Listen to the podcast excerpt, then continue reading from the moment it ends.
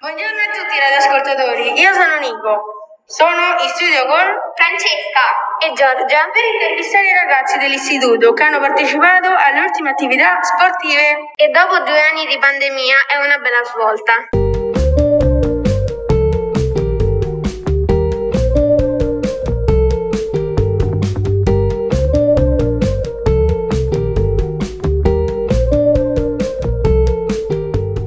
E senza perdere tempo passiamo la parola a delle ragazze che hanno partecipato a questa gita scolastica.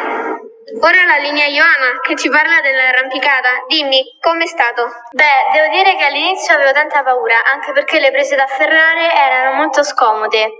Quindi il rischio di non tornare a casa era alto, però vedo che sei tutta intera, quindi ti sei divertita?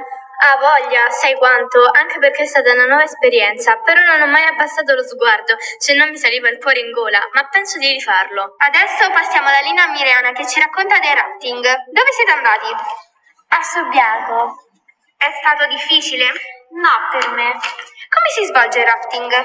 Allora, ti devi mettere un salvagente e indossare un casco e serve una pagaglia e un gommone in cui si deve salire in sette persone. Era pericoloso? No, Avevi paura di cadere in acqua? no. E invece avresti voluto far cadere qualcuno in acqua?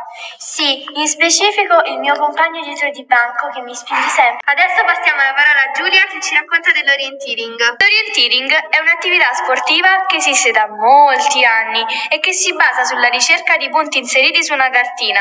Durante la gara di orienteering gli atleti hanno a disposizione una bussola e una cartina di- topografica con sopra indicati il nord, la partenza con un triangolo, l'arrivo con un cerchio concentrico e le lanterne con uno con un cerchio, determinati punti di controllo con cui si deve dimostrare di essere passati.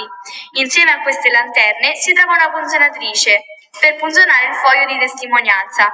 Ogni punzonatrice ha una forma diversa. Wow, quanta adrenalina! Quando in gita ho praticato orienteering sono stata in coppia con un ragazzo e mi sono divertita molto a punzonare tutte le lanterne correttamente. È stata una bella soddisfazione sia per me che per il mio compagno. È stata una bella esperienza dopo due anni di pandemia.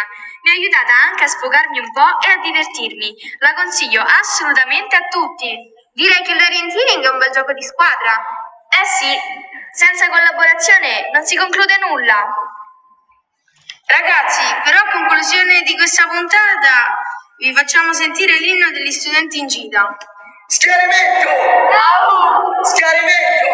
Au! Schiarimento! Au, au, au! Il corpo nazionale dei vigili del fuoco Il corpo nazionale dei vigili del fuoco. Salviamo la vita agli altri, il resto conta poco Salviamo la vita agli altri, il resto conta poco. Il pompiere paura non ne ha Il pompiere paura non ne ha, Anche se di notte suona la sirena anche se di notte suona la sirena. Quando noi usciamo nessuno più ci frena Quando noi usciamo nessuno più ci frega. Il pompiere paura non ne ha Il pompiere